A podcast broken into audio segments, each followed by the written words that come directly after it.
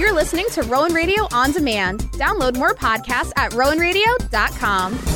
The following program does not represent the views or opinions of the staff or administration of Rowan University or Rowan Radio, 89.7 WGLS FM.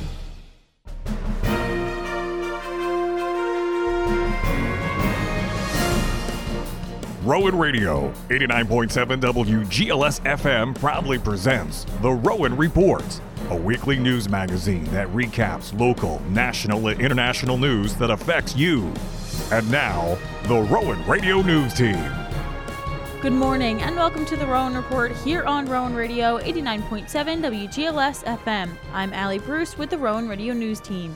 Some of this week's headlines include Congresswoman Ilhan Omar was removed from the Foreign Affairs Committee, Andrew Tate appeared in court, and Councilwoman Eunice Dwumfor was killed outside her home.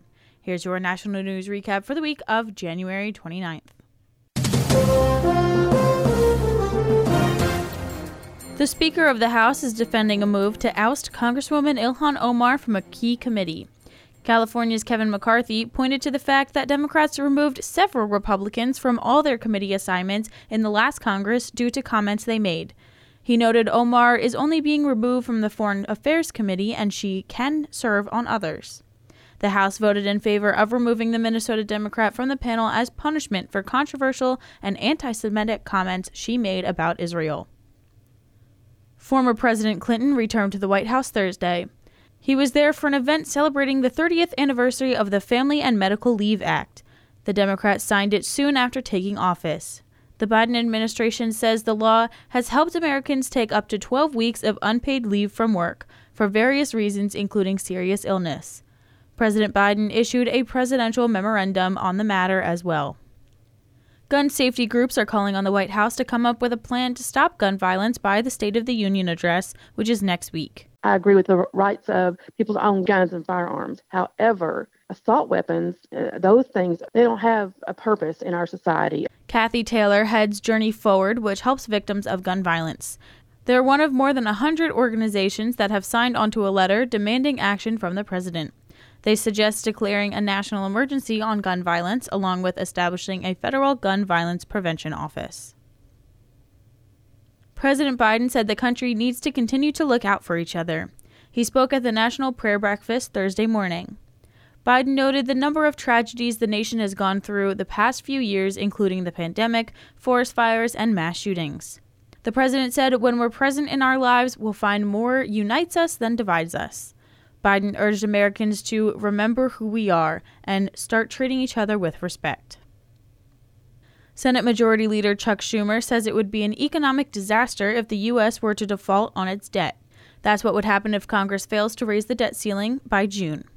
Schumer urged Republicans not to use the debt ceiling as a bargaining chip to impose cuts in federal spending. He said lawmakers need to raise the limit without brinksmanship. This comes after House Speaker Kevin McCarthy met with President Biden Wednesday to discuss how to avoid a default. McCarthy said he wouldn't pass a bill to raise the debt limit without spending cuts attached. House Speaker Kevin McCarthy and President Biden both say they had a good meeting over the debt ceiling in a rare instance of bipartisanship. The two met Wednesday for about an hour, with McCarthy telling reporters they had a good talk. Thursday morning, Biden told the National Prayer Breakfast audience he and McCarthy had a good meeting and will be treating each other with respect. McCarthy is rejecting Biden's clean bill that would only raise the debt ceiling without spending cuts attached. While speaking to reporters, the California Republican said he won't pass an increase without spending reform. He plans to meet with President Biden again to find ways to make spending cuts. A bipartisan group of lawmakers want President Biden to elevate a key government position focused on drug control. In a letter, members of Congress called on Biden to reinstate the director of the Office of National Drug Control Policy to a cabinet level position. They said doing so can help better address the overdose epidemic in the U.S. The move would enable the ONDCP to better coordinate drug control efforts across federal agencies. The opioid epidemic kills more than 100,000 Americans each year. President Biden's top economic aide, Brian Deese, is stepping down. Deese helped craft Biden's economic legislation through the American Rescue Plan. The New York Times reports his departure has been long planned since he began commuting to D.C. from New England, where his family lives. Deese has yet to announce a new job lined up, and the Biden administration hasn't named his successor. Some Republicans may be willing to work with Democrats on reproductive rights. However, Director of White House Gender Policy Council Jennifer Klein says it's also important to pay more accurate attention. Some Republicans trying to moderate their view, but I think it's really important to look at their voting record. Many who are talking about protecting women's access to health care are actually voting quite differently. Pressed on some groups trying to also restrict medication abortions, Klein reminded those are safe and have been on the market for two decades. She also said the White House is committed to protecting access to that.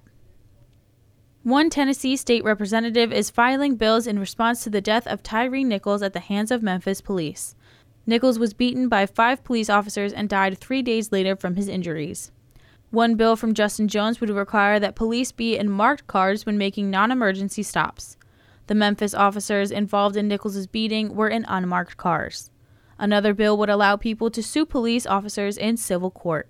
The Democrat says the proposed legislation is about accountability and making sure people have a right to go after those who abuse rights. I'm Allie Bruce, and that was your national news.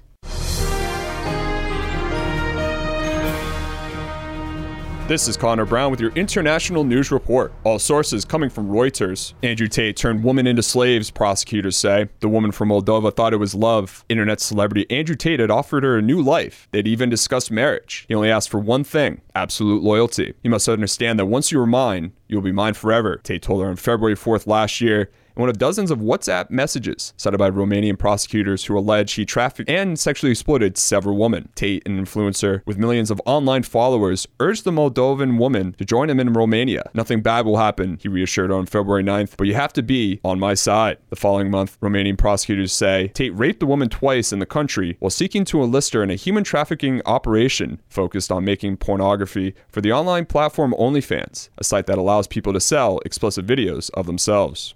British American Andrew Tate, 36, who's been based mainly in Romania since 2017, and his 34 year old brother have denied all allegations against them. Reuters was unable to reach them in police detention for comment. Reuters translated the WhatsApp exchanges with the Moldovan woman, which appear in Romanian in the court document, back into English their original language. While accurate, the translation of the Romanian version provided by prosecutors may not be identical to the initial wording. The brothers used deception and intimidation to bring six women under their control and transform them into slaves, prosecutors said in the document. The 61 page file produced by Bucharest court officials, comprises minutes of a hearing when a judge extended the Tate's detention, plus evidence submitted by the prosecution. And for our second story of today, Ukraine urged the European Union on Thursday to impose more sanctions on Moscow as some of the bloc's top officials visited Kiev in a show of solidarity that offered no quick path to membership during Russia's invasion. European Commission President Ursula von der Leyen led a delegation of more than a dozen officials that promised military, financial, and political aid before the first anniversary of the February 24th invasion. Europe has been by Ukraine's side since day one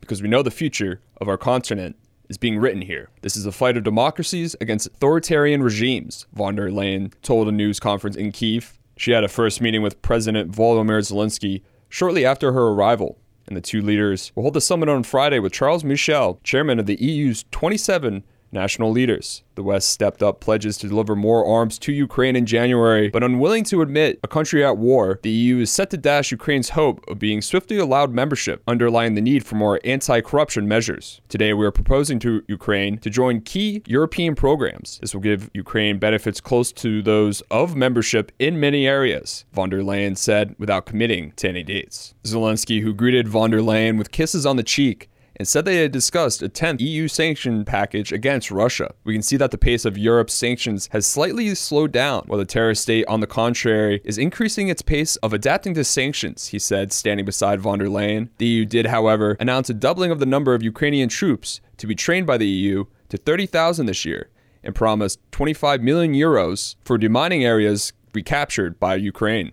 And for our third and final story of today, Majid Khan, a Pakistani man who is described in graphic detail as torture by the Central Intelligence Agency in the aftermath of September 11, 2001 attacks on the United States, has been transferred from Guantanamo Bay U.S. detention facility in Cuba to Belize, the Pentagon said on Thursday. Khan, 42, admitted in 2012 to conspiring with members of the Al Qaeda Islamic militant organization responsible for the 2001 attacks to commit murder, as well as providing material support for terrorism and spying, and has been serving as a government witness since, according to U.S. officials. He was captured in Pakistan and held at an unidentified CIA black site from 2003 to 2006 before being placed at the detention camp at the U.S. Naval Base at Guantanamo Bay. In a statement issued through his legal team, Khan welcomed what he called a second chance in life. I deeply regret the things that I did many years ago, and I've taken responsibility and tried to make up for them. I continue to ask forgiveness from God and those I have hurt. I am truly sorry, Khan said.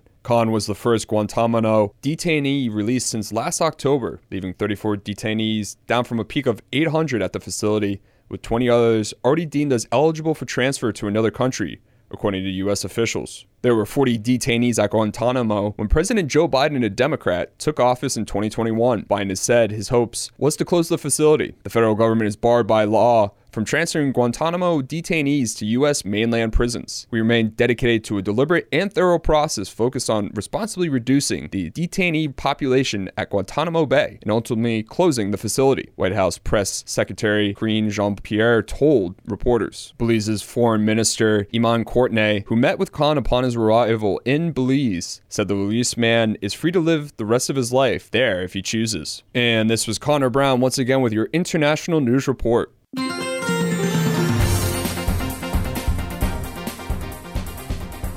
This is the local news, and I am Carly Murray. A New Jersey councilwoman was found shot to death in her car in front of her home on Wednesday, according to authorities. 30 year old Eunice Dwumfor was a Sayreville Republican council member, and this incident is still under investigation. A suspect is in custody for attempting to firebomb a synagogue in Bloomfield, New Jersey. Nicholas Malindretos, 26, of Clifton, faces several charges, including attempted use of fire to damage or destroy a building. He could spend up to 20 years in prison if convicted. Police are searching for a stolen pickup truck that crashed into a father and his two children, killing a five year old girl in Newark. It was a gray Dodge Ram that had been stolen in South Jersey, authorities said. The man and his two year old daughter are suffering from injuries but are expected to survive. Governor Kathy Hochul was in the Bronx shopping around her $227 billion budget proposal. Hochul used her first stop at Albert Einstein College of Medicine to highlight her $1 billion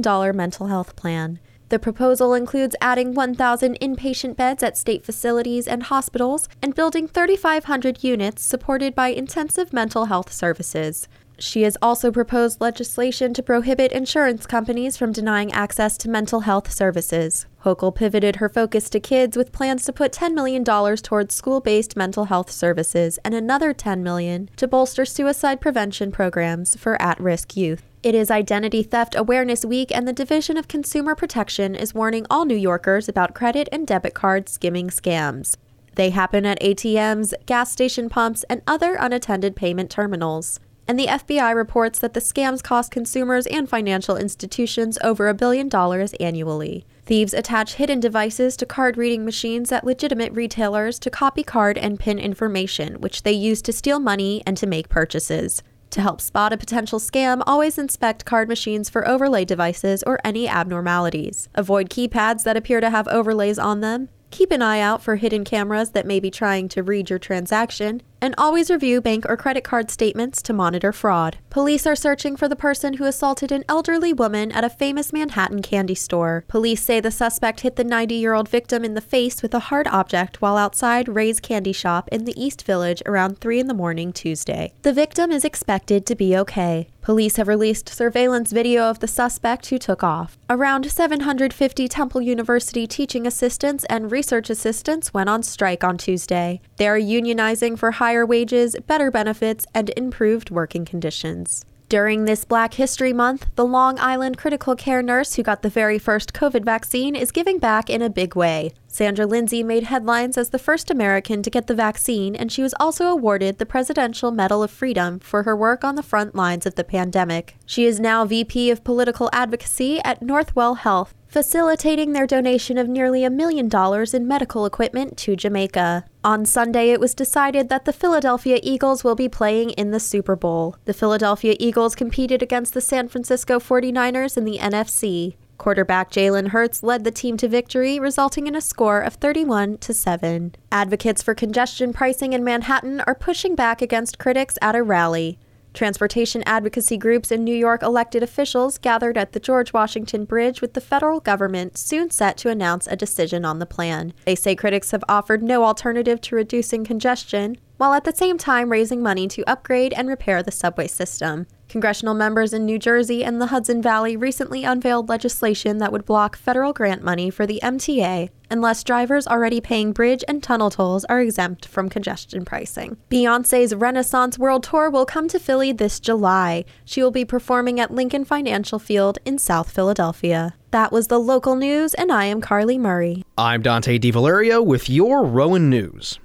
Rowan University's Early Childhood Demonstration Center has earned accreditation from the National Association for the Education of Young Children, a mark of excellence in early childhood education. Housed in James Hall in Rowan's College of Education, the ECDC serves children ages 3 to 6. The center includes children from other communities as well as kids of Rowan students, staff, and alumni. Currently, the ECDC serves 23 families. Early learning programs accredited by the NAEYC are meticulously measured for indicators of quality in the classroom and beyond, according to the organization's website. NAEYC includes more than 60,000 individual members of the early childhood community. It promotes high quality early learning for all young children by connecting early childhood practice, policy, and research.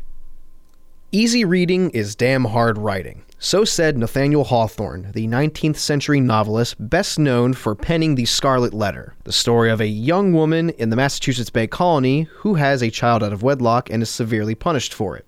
To make writing a bit less hard, or at least to get their creative output started, writers for generations have attended retreats. From January 13th to the 15th, some students in Rowan University's popular Writing Arts program attended Pendle Hill, a Quaker retreat in Wallingford, PA, where they studied the power of nature to inspire creativity and learnt the value of time spent with other writers. Three writing arts faculty and 13 students took part in the retreat, a program first held in 2020. Assistant Professor Megan Atwood said the weekend included a range of activities and games to spur creative thinking, as well as time for dining, rest, and of course, writing. I'm Dante DiValerio. This has been your Rowan News.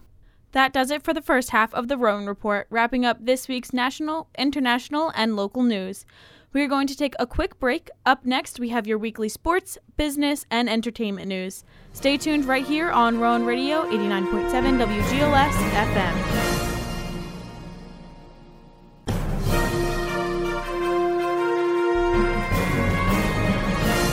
Welcome back to the Rowan Report. I'm Allie Bruce along with the Rowan Radio News team. This is Nick Carlson with your Rowan Report and the news around the professional world of sports. In the biggest news of the week, specifically locally, the Philadelphia Eagles are on their way to Super Bowl 57. The Eagles come off a stellar performance against the San Francisco 49ers, specifically defensively. Brock Purdy tore his UCL on the first drive thanks to a Haason Reddick strip sack, and from there the Eagles ran their way to victory. The Birds total over 150 total rushing yards to go along with four total rushing touchdowns in their 31 7 blowout and punched their ticket to Arizona. On the other side of the league in the AFC, it was Patrick Mahomes and the Kansas City Chiefs advancing to Arizona with their narrow victory over Joe Burrow and the Bengals. Mahomes and the Chiefs were in control for the majority of the game, with kicker Harrison Butker notching a field goal as time ran down in the fourth quarter. Mahomes threw for 326 yards to go along with two touchdowns and no interceptions, as this is a stunning accomplishment for Mahomes as he is currently playing with a high ankle sprain, an injury we have seen many athletes be sidelined multiple weeks for. This now sets up the battle of heavyweights as both teams are atop their conference at the number one seed. This will be the first time since the 2017 season both number one seeds made the Super Bowl, with it funny enough being the Eagles and the Patriots back in Super Bowl 52, with the Eagles coming out on top. This will be Mahomes' third Super Bowl game in five years, and for Jalen Hurts and Nick Sirianni, they make their Super Bowl debut on February 12th in Arizona. In other news around the football world, the coaching carousel is in full force as three of the five vacant head coaching jobs are now filled. DeMeco Ryans defensive coordinator for the San Francisco 49ers has been hired by the Houston Texans. Ryans, a linebacker in his playing days, spent six years with the Texans before being traded to Philly back in 2012. In the biggest news of the week, Sean Payton, former Super Bowl winning coach with the Saints, came out of retirement to ink a five year deal with the Denver Broncos.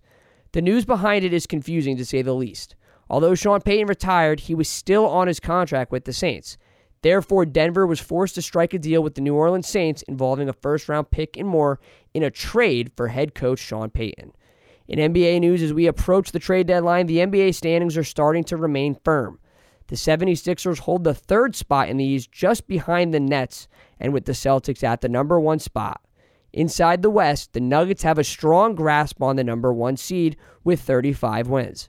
While the Pelicans have lost their ninth straight game, things are looking down in New Orleans. Rumors have swirled specifically around the Portland Trailblazer guard OG Anunoby, as first round picks are what is thought to be the asking price. But as we get closer to the trade deadline, the only known team bidding is the New York Knicks. I've been Nick Carlson with your Rowan Report and news all around the professional world of sports.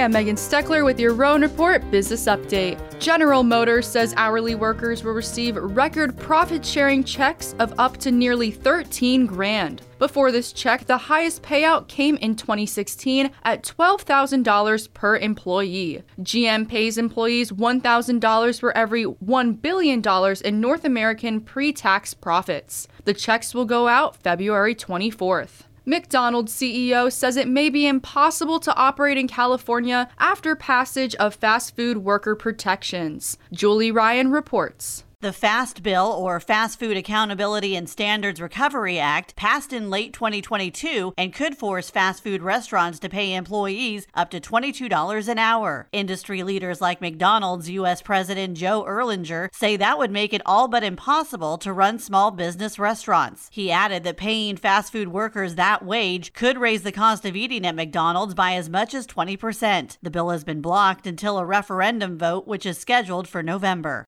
I'm Julie Ryan. The Federal Reserve is raising interest rates again to bring down inflation. The central bank increased rates by a quarter percentage point, and Federal Chair Jerome Powell said while inflation is indeed slowing, it still remains too high. He says he anticipates ongoing hikes will be needed to bring inflation down to the Fed's 2% goal. Thursday's rate hike marks a further slowdown in the Fed's pace of rate increases. The Fed raised rates by 50 basis points in December and 75 basis points several times last year. Home prices growth is slowing. The latest S&P CoreLogic Case-Shiller US National Home Price Index released Tuesday showed prices jumped just under 8% in November. That's down from October's year-over-year growth rate of just over 9%. Miami, Atlanta, and Tampa, Florida saw the biggest year over year jump in prices. November marked the fifth straight month of falling home prices in the U.S. Last July was the first month to see a month over month decrease since February 2012. I'm Megan Steckler, and this has been your Business News Report.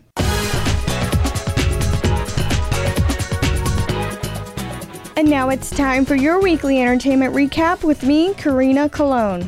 The youngest cast member from the 1960s TV series The Addams Family has died.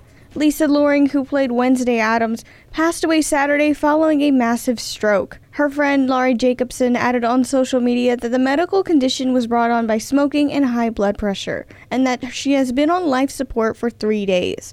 Among her other roles, Loring had a reoccurring part on As the World Turns from 1980 to 1983. She was 64 years old. Alec Baldwin is being formally charged with involuntary manslaughter in the deadly 2021 shooting on the film set of Rust in New Mexico. Cinematographer Halyna Hutchins was shot and killed when Baldwin fired a prop gun loaded with a real bullet.